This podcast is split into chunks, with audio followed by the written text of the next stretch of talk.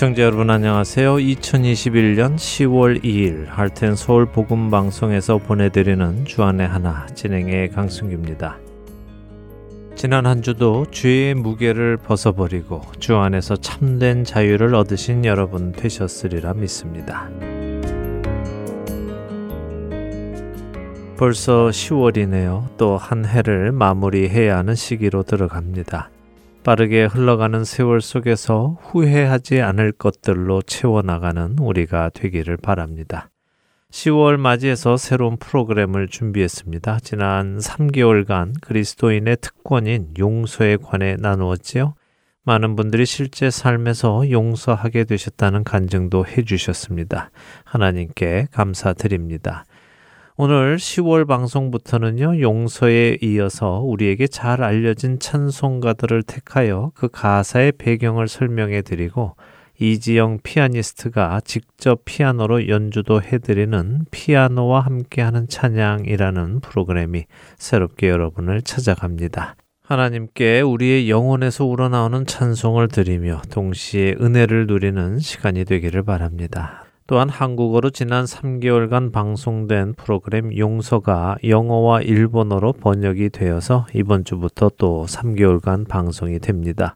주변에 계시는 분들 중에 영어와 일본어를 하시는 분들께 소개를 해 주시기를 부탁드립니다. 남은 2021년도 주 안에서 함께 성숙해져 가는 여러분과 저희가 되기를 기원합니다. 첫 찬양 함께 하신 후에 말씀 나누겠습니다.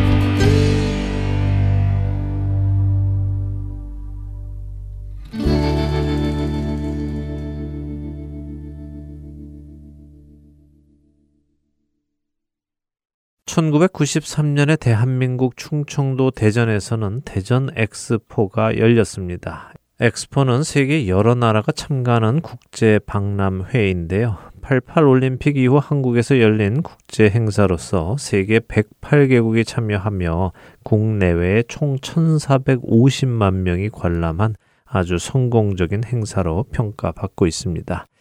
사실 그때까지 한국은 세계에서 아직 개발 도상국으로 인정받고 있었는데 선진국에서 열리는 이 엑스포를 한국에서 성공적으로 열며 한국도 개발 도상국에서 선진국 반열에 올라가는 발판이 되었다고 합니다.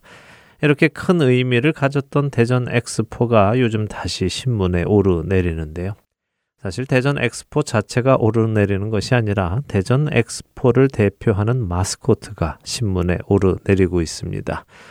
88 올림픽에 호돌이와 후순이가 마스코트로 사용된 것처럼 대전 엑스포에도 마스코트가 있었는데요.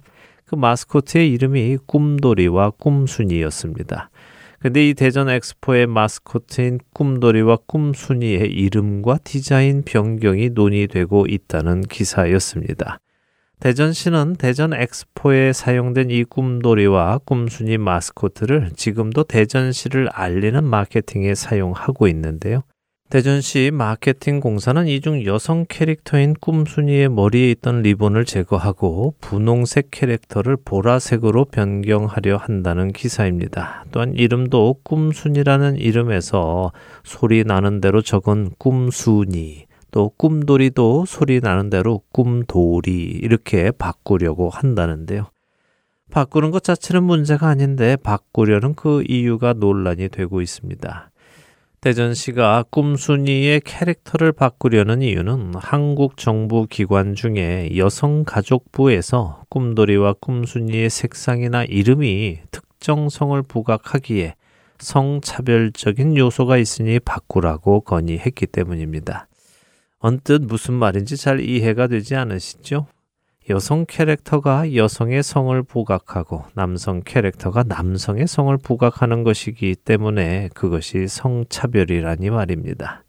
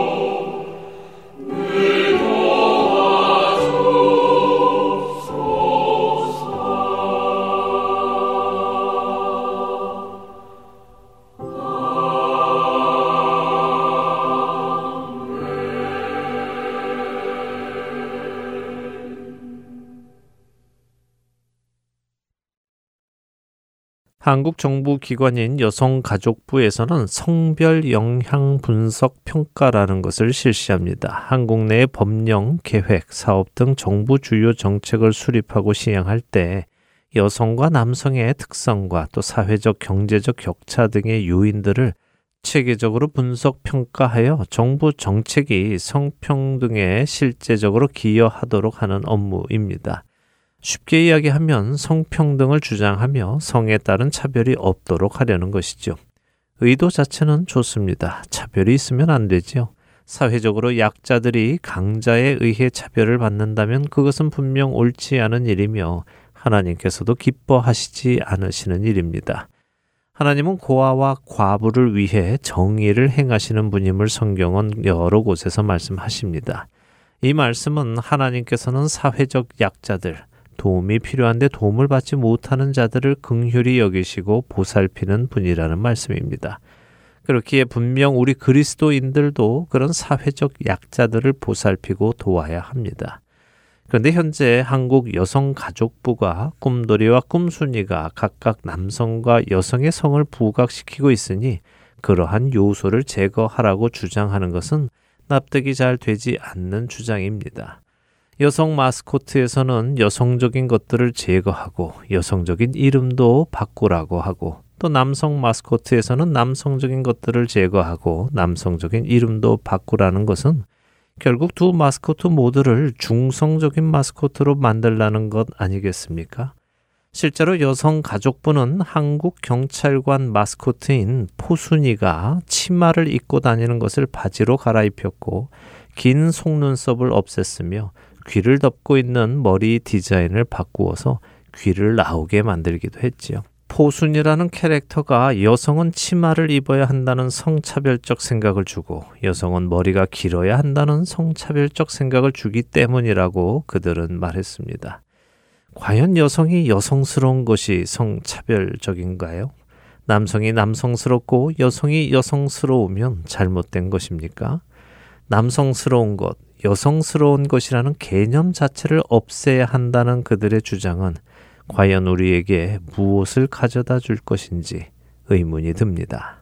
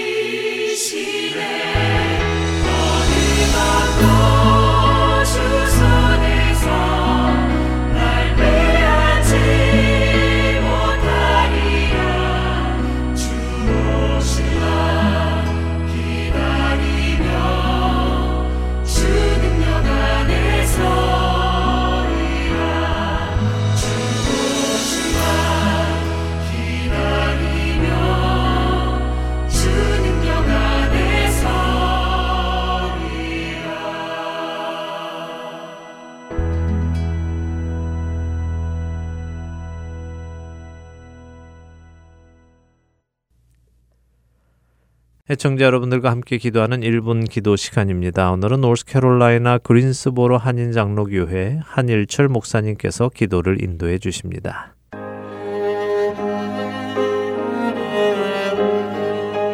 하트앤서울 복음방송 1분 기도 시간입니다. 저는 노스캐롤라이나 그린스보로 지역에서 그린스보로 한인 장로교를 섬기고 있는 한일철 목사입니다.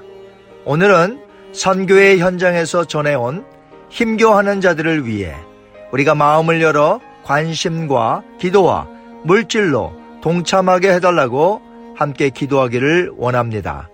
지금 선교지는 그 어느 때보다도 힘들어하고 있습니다.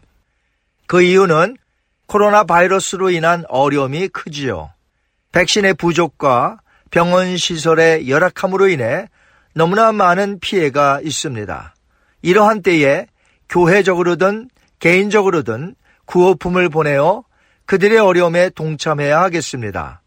그러나 선교지의 어려움은 단지 코로나 바이러스 때문만은 아닙니다. IT를 비롯하여 여러 나라에는 현재 원래 가난한 데다가 큰 재난으로 인해서 이재민들이 속출하고 있어 살 집과 교회당이 무너졌습니다. 전기 시설도 들어오지 않습니다. 그래서 태양광 설치를 위한 시스템이 필요하다고 요청하는 곳이 많습니다. 정말 우리가 도와야 할 곳들이 너무나 많은 곳이 있습니다. 멕시코에서 교도소 사역을 하시는 선교사님이 계신데 겨울에는 너무나 춥기 때문에 담요들이 너무나 많이 필요하다고 합니다. 멕시코 정부에서는 지급하고 있지 않는 실정이라고 합니다. 교도소에서는 복음을 받아 예수를 믿는 자들이 많이 나오고 있다고 합니다. 그리스도의 사랑과 복음이 들어갈 때에 그들의 마음의 문도 열리는 것이죠. 그들에게 많은 담요도 보내야 하겠습니다. 난민들은 어떻습니까? 시리아 난민, 아프간 난민만 있는 것이 아니라 미얀마에서 군부가 구테타를 하면서 여러 민족들과 대항하여 싸우다가 쫓겨난 부족들이 국경 근처인 태국의 정글 속에서 지금 수만 명의 미얀마 난민들이 있다고 합니다. 그들에게 당장 먹을 것과 입을 것이 필요하다고 합니다. 우리는 미국에 있어서 피부적으로 그들이 얼마나 어려운지 모르겠으나 우리는 그들에게 깊은 관심을 갖고 기도를 해야 되겠으며 무엇보다도 교회적으로든 개인적으로든 우리가 도우며 함께 그들의 어려움을 나누어 줘야 하겠습니다. 그것을 하나님께서 매우 기뻐하시기 때문이지요. 이 시간에 기도할 때에 우리의 눈이 열리고 귀가 열려 어려운 자들의 외침을 듣고 깊은 관심과 기도와 물질로 동참하는 자들이 되게 해달라고 다 함께 기도하시겠습니다.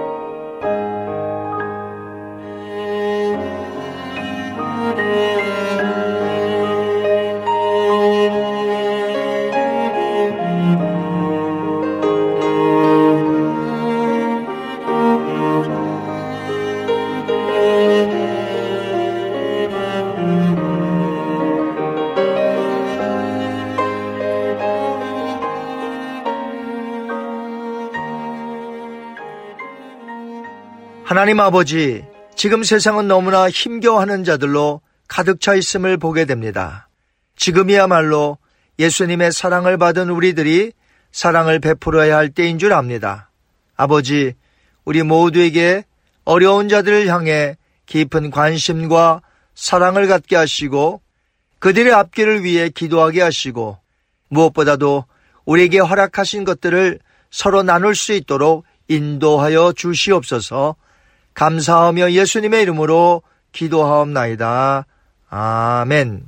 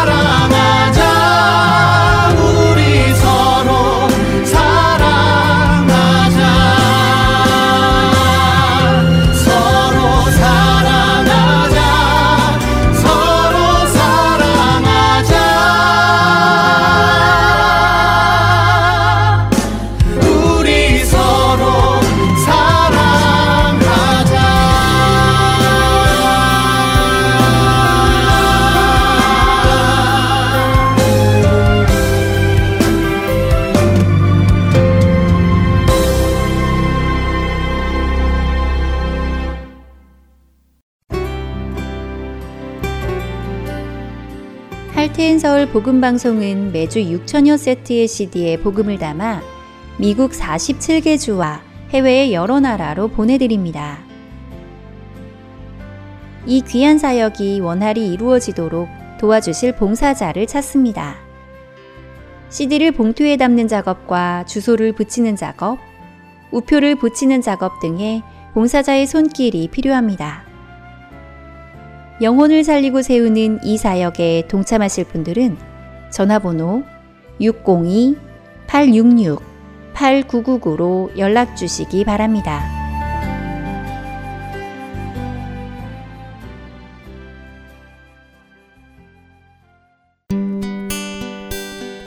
기쁜 소식 사랑으로 땅 끝까지 전하는 아랜소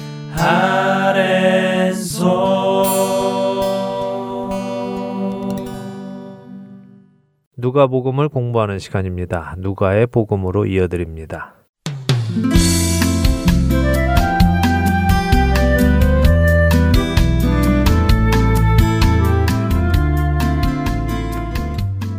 애청자 여러분 안녕하세요. 누가복음을 함께 공부해 나가는 누가의 복음 진행의 함혜진입니다. 네, 여러분 안녕하세요. 강승규입니다. 예수님께서 나인성 과부의 죽은 아들을 살리심으로 그분이 엘리사 선지자와 같은 선지자가 아니라 생명의 주인 되시는 하나님이심을 보았습니다. 네.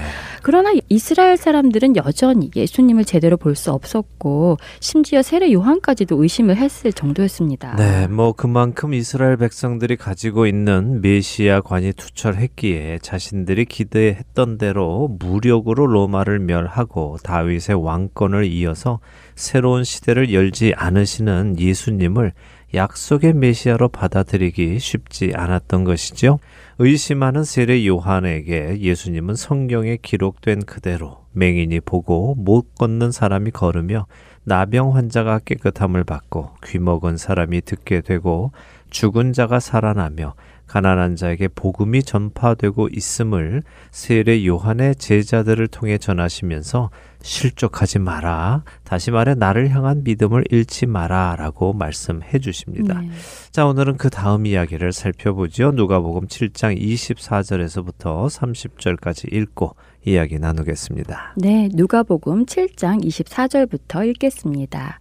요한이 보낸 자가 떠난 후에 예수께서 무리에게 요한에 대하여 말씀하시되 너희가 무엇을 보려고 광야에 나갔더냐? 바람에 흔들리는 갈대냐? 그러면 너희가 무엇을 보려고 나갔더냐? 부드러운 옷 입은 사람이냐? 보라 화려한 옷을 입고 사치하게 지내는 자는 왕궁에 있느니라 그러면 너희가 무엇을 보려고 나갔더냐? 선지자냐? 옳다. 내가 너희에게 이르노니 선지자보다도 훌륭한 자니라. 기록된 바 보라. 내가 내 사자를 네 앞에 보내노니 그가 네 앞에서 내 길을 준비하리라 한 것이 이 사람에 대한 말씀이라 내가 너희에게 말하노니 여자가 낳은 자 중에 요한보다 큰 자가 없도다.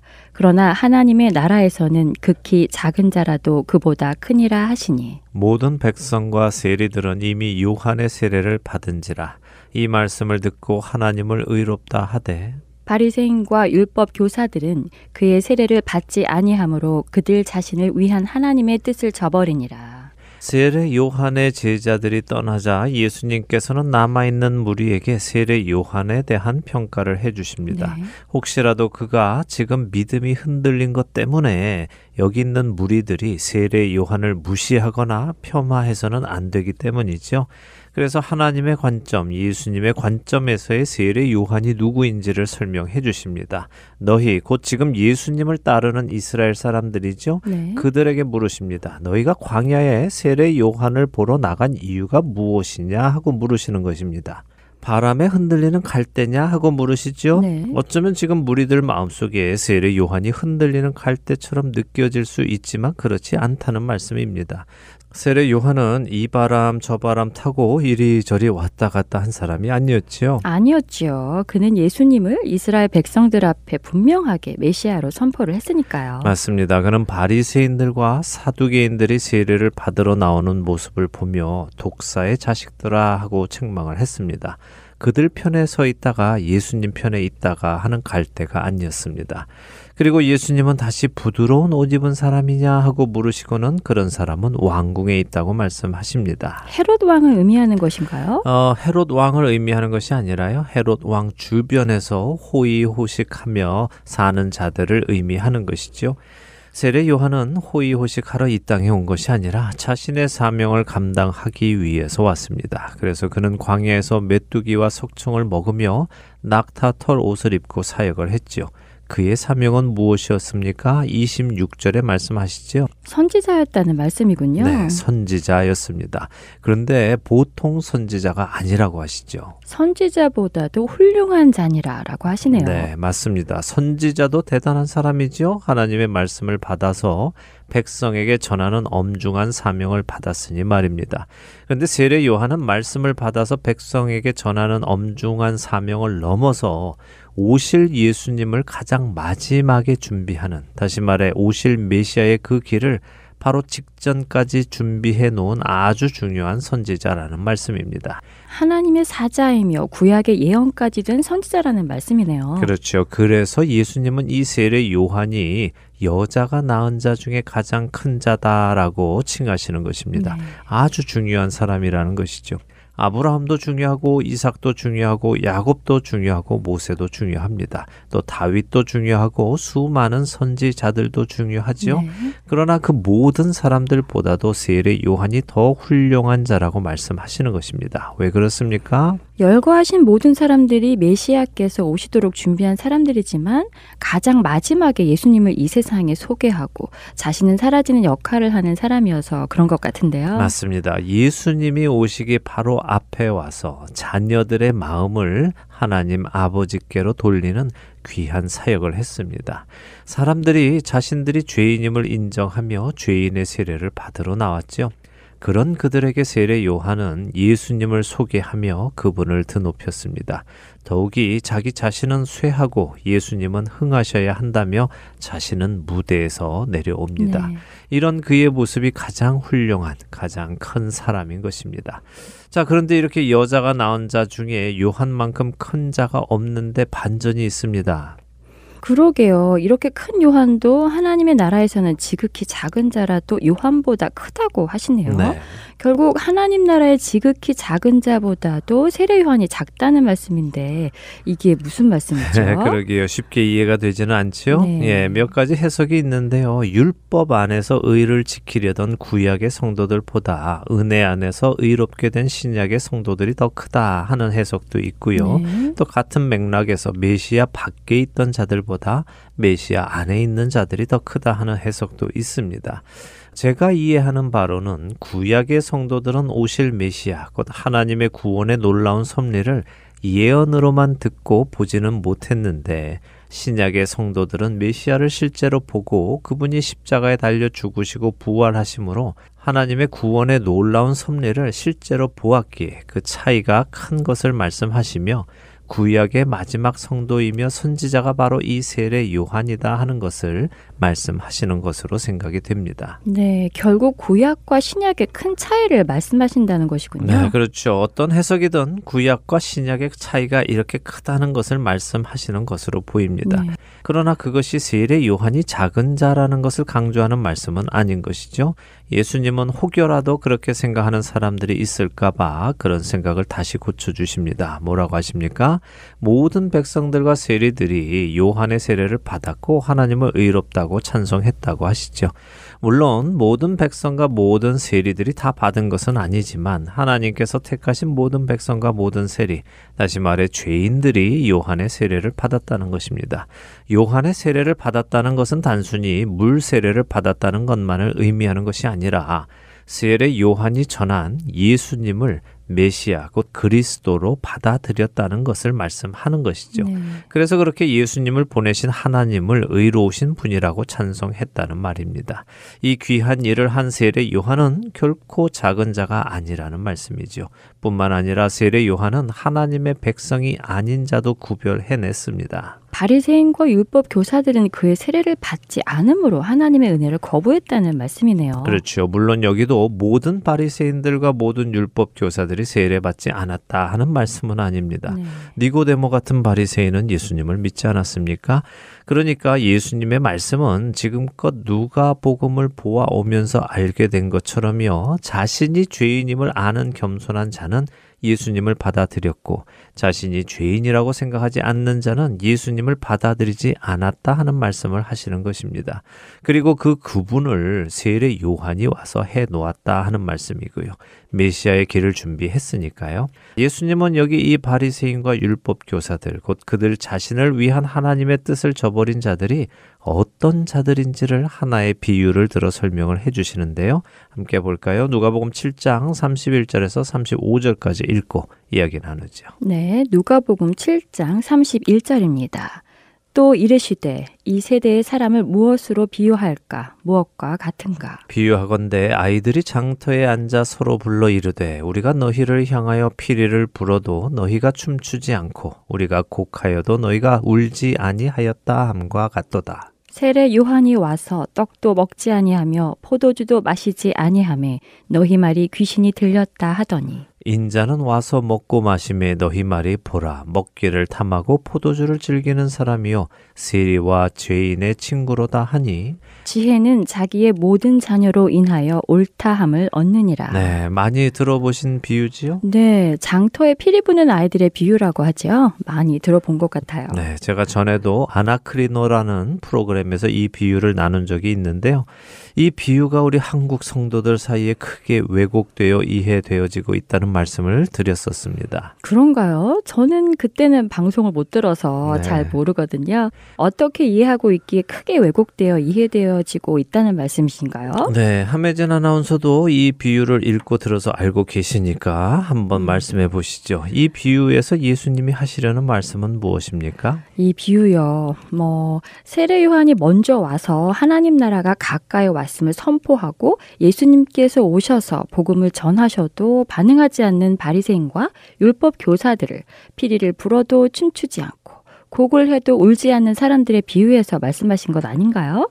복음에 반응하지 않는 교만한 사람들을 표현한 비유로 알고 있거든요. 네, 맞습니다. 대부분의 한국 성도들이 이 비유를 그렇게 이해하고 계시기 때문에 이 네. 비유가 왜곡되어 이해된다고 말씀드린 것입니다. 네. 예수님의 이 비유는 바리새인과 율법 교사들이 예수님의 말씀에 반응하지 않는 것을 말씀하시는 것이 아니라요. 네. 오히려 그 반대입니다. 바리새인과 율법 교사들이 자신들의 말에 예수님과 세례 요한 같은 천국에 속한 사람들이 반응하지 않는 것을 불평하는 것을 지적하신 비유이죠. 네, 정반대라고요. 그런가요? 예, 왜 그런지 설명을 드리죠. 네. 자, 예수님의 말씀을 한번 다시 보세요. 예수님은 이 세대의 사람을 무엇에 비유할까 하십니다.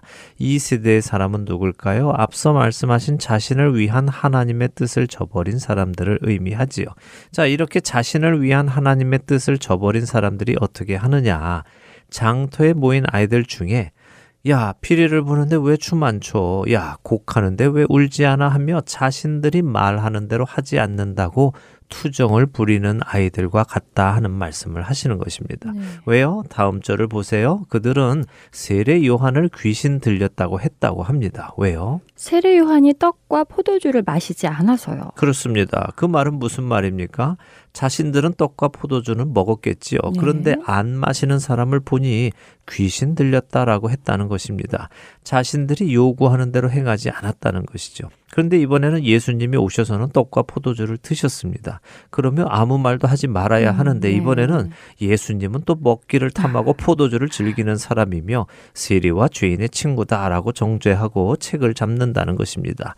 기준이 자신들 마음대로 왔다 갔다 하며 자신들이 원하는 대로 해야 된다고 그렇지 않으면 잘못된 사람이라고 이랬다 저랬다 하는 사람들이라는 말씀이죠.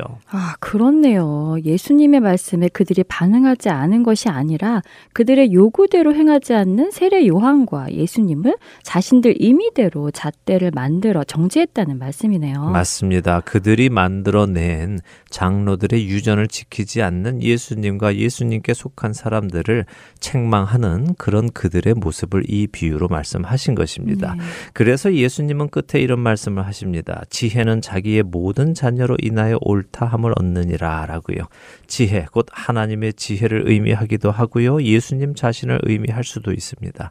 하나님의 지혜이든 예수님 자신이든 이분들이 옳다함을 얻는 것은 여기 자기를 위한 하나님의 뜻을 저버린 사람들에 의해서가 아니라 자기의 모든 자녀 곧 자기 백성으로 인하여 옳다함을 얻으실 것이다 하는 말씀입니다. 하나님의 백성에 의해 옳다함을 받으시는 것이지 하나님의 백성이 아닌 사람들이 하는 말은 중요한 것이 아니라는 말씀이군요. 네, 예수님은 이렇게 세례 요한의 세례를 받은 사람과 받지 않은 사람을 예로 드시며 하나님의 백성과 하나님의 백성이 아닌 사람을 구분해 주시고 겸손한 사람과 교만한 사람을 구분해 주셨습니다. 네.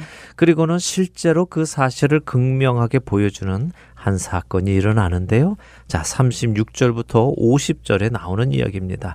오늘은 시간이 다 되었으니까요. 이 구절을 한번 읽기만 하고 마치도록 하고요. 네. 자세한 설명은 다음 시간에 해드리도록 하겠습니다. 네, 누가복음 7장 36절부터 50절 길지만 읽어보지요.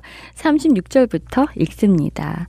한 바리새인이 예수께 자기와 함께 잡수시기를 청하니 이에 바리새인의 집에 들어가 앉으셨을 때그 동네에 죄를 지은 한 여자가 있어 예수께서 바리새인의 집에 앉아 계심을 알고 향유 담은 옥합을 가지고 와서 예수의 뒤로 그 발 곁에 서서 울며 눈물로 그 발을 적시고 자기 머리털로 닦고 그 발에 입 맞추고 향유를 부으니 예수를 청한 바리새인이 그것을 보고 마음에 이르되 이 사람이 만일 선지자라면 자기를 만지는 이 여자가 누구며 어떠한 자 곧 죄인인 줄을 알았으리라 하거늘 예수께서 대답하여 이르시되 시몬아 내가 네게 이를 말이 있다 하시니 그가 이르되 선생님 말씀하소서. 이르시되 빚 주는 사람에게 빚진 자가 둘이 있어 하나는 오백 데나리온을 졌고 하나는 오십 데나리온을 졌는데 갚을 것이 없으므로 둘 다 탕감하여 주었으니 둘 중에 누가 그를 더 사랑하겠느냐? 시몬이 대답하여 이르되 내 생각에는 많이 탕감함을 받은 자니이다. 이르시되 네 판단이 옳다 하시고.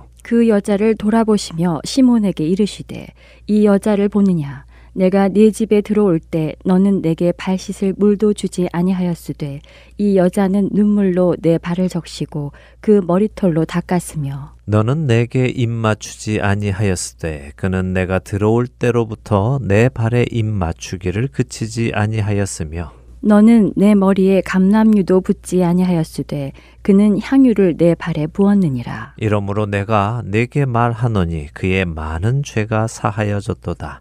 이는 그의 사랑함이 많음이라. 사함을 받은 일이 적은 자는 적게 사랑하느니라. 이에 여자에게 이르시되 네 죄 사함을 받았느니라 하시니 함께 앉아 있는 자들이 속으로 말하되 이가 누구이기에 죄도 사하는가 하더라. 예수께서 여자에게 이르시되 내 믿음이 너를 구원하였으니 평안히 가라 하시니라. 네.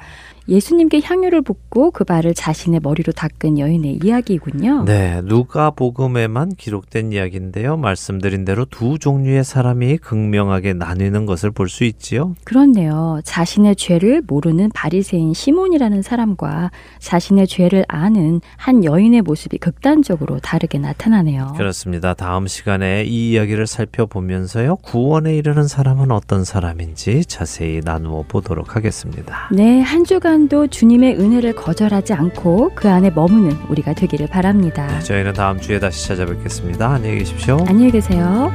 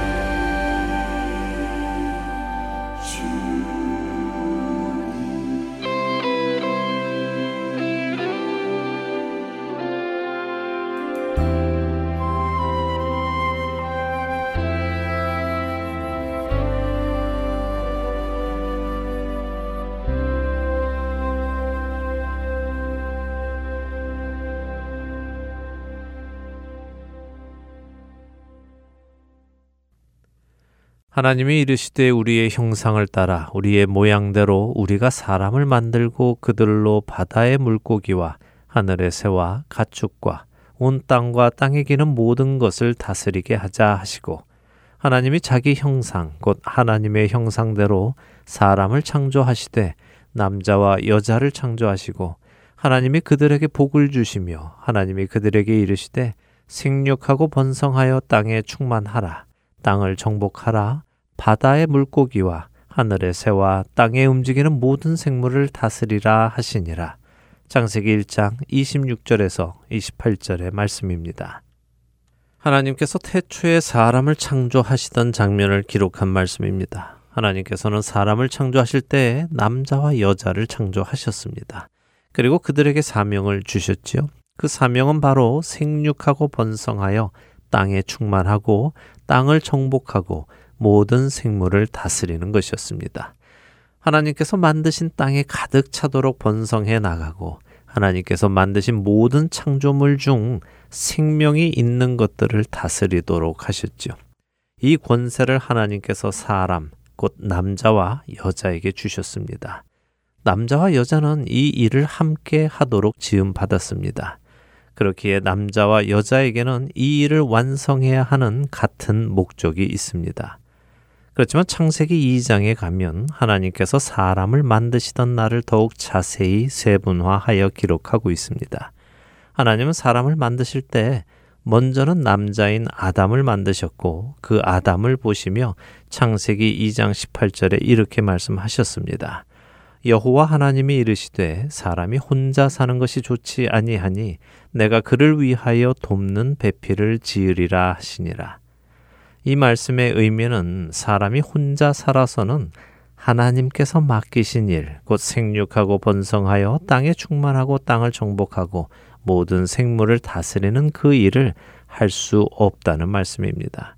그래서 하나님께서는 그 일을 완수할 수 있도록 돕는 배필을 지으시기로 하셨고 아담을 잠들게 하시고는 그의 갈비뼈와 갈비살을 떼어 여자를 만드신 것입니다. 하나님께서 여자를 따로 흙으로 만들어 다른 객체로 만들지 않으신 이유는 둘이 서로 다른 사람으로 서로 다른 의견을 가지고 하나가 되지 못하고 서로 자신이 옳다고 하는 존재가 아니라 둘로 나뉘었지만 사실은 한 사람이었던 것처럼 한 마음으로 연합하여 맡겨진 그 일을 감당하게 하시려고 했기 때문입니다. 남자와 여자는 하나님께서 목적을 가지고 지으신 존재입니다. 남자는 남자답고 여자는 여자다울 때 하나님의 그 목적을 완수할 수 있습니다. 우리가 살고 있는 이 세상은 하나님을 믿지 않는 세상입니다. 하나님의 말씀을 우습게 하는 세상입니다. 그렇기에 하나님께서 태초에 사람을 지으신 이유도 목적도 알지 못합니다. 아니, 하나님께서 태초에 사람을 지으신 것조차 믿지 않는 세상입니다. 그렇기에 그들은 애써 남성과 여성의 구분을 없애고 세상에는 두 가지 성별뿐 아니라 자신이 원하는 성별을 가지고 살아도 된다고 주장하며 살아가기 시작합니다. 과연 우리 그리스도인들은 이런 세상에서 어떻게 살아가야 할까요? 사랑하는 할텐 서울 복음 방송의 청자 여러분. 여러분은 하나님께서 지으신 목적에 따라 살아가고 계십니까? 남성과 여성에게 맡겨주신 그 사명을 감당하며 살아가고 계시는지요? 세상은 급변하고 있습니다. 가치관의 변화가 아주 빠른 속도로 일어나고 있습니다. 지금은 여성 가족부의 이런 주장이 말도 안 되는 주장처럼 들리지만 얼마 지나지 않아 세상은 그런 주장에 미혹되어 남성과 여성을 구분하는 것을 성차별이라고 정죄하게 될 것입니다. 그렇기에 우리는 진리의 말씀 안에 굳건하게 서야 할 것입니다. 때가 이르리니 사람이 바른 교훈을 받지 아니하며 귀가 가려워서 자기의 사욕을 따를 스승을 많이 두고 또 그 귀를 진리에서 돌이켜 허탄한 이야기를 따르리라. 그러나 너는 모든 일에 신중하여 고난을 받으며 전도자의 일을 하며 내 직무를 다 하라. 디모데후서 4장 3절에서 5절의 말씀입니다. 모든 일에 신중하며 고난을 받더라도 전도자의 일을 다 하는 우리가 되기 바랍니다. 세상이 아무리 아니라고 해도 성경의 말씀이 그렇다면 그렇다고 하는 우리가 되기 바랍니다. 또한 그렇게 살아내는 우리가 되기를 바랍니다. 다음 한 주도 무너져가는 세상 속에서도 진리의 말씀 위에 굳게 서서 생명의 빛, 진리의 빛을 세상에 비추시는 저와 애청자 여러분이 되시기 소원하며 오늘 주안의 하나 여기에서 마치도록 하겠습니다. 함께 해주신 여러분들께 감사드리고요. 저는 다음 주 이 시간 다시 찾아뵙겠습니다. 지금까지 구성과 진행의 강승기였습니다. 애청자 여러분, 안녕히 계십시오. 주보열 날 정결케 하고 주보열 날 자유케 하니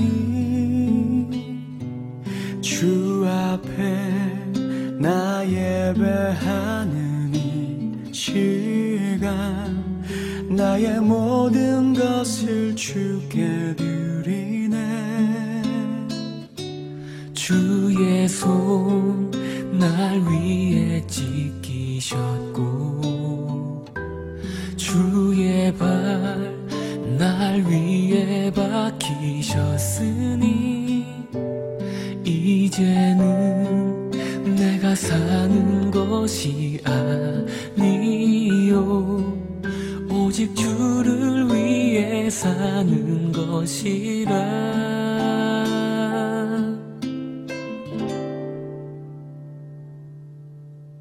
주 의 손에 나의 손을 포개고 또 주의 발에 나의 발을 포개어 나 주와 함께 죽고 또 주와 함께 살리라. 영원토록 주 위에 살리 손에 나의 손을 포개고 또 주의 발에 나의 발을 포개어 나 주와 함께 죽고 또 주와 함께 살리라. 영원토록 주 위에 살리라. 주 위에 살리라.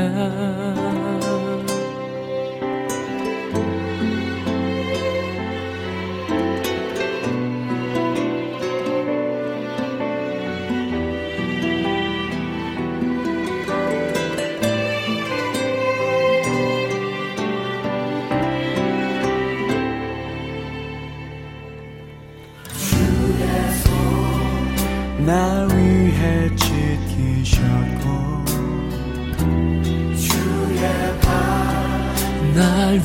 위해 박히셨으니 이제는 내가 사는 것이 아니요. 오직 주를 위해 사는 것이라.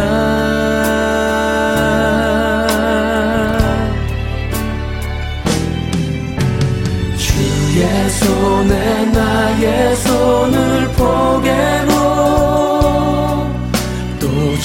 주의 발에 나의 발을 포개요.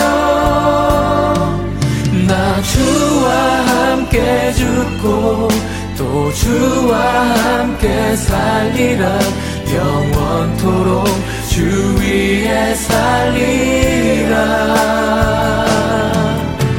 주의 손에 나의 손을 포개고 또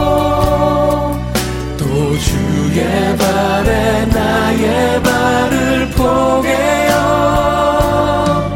나 주와 함께 죽고 또 주와 함께 살리라. 영원토록 주 위에 살리라. 주의 손에 나의 손을 포개고 나의 발을 포개요.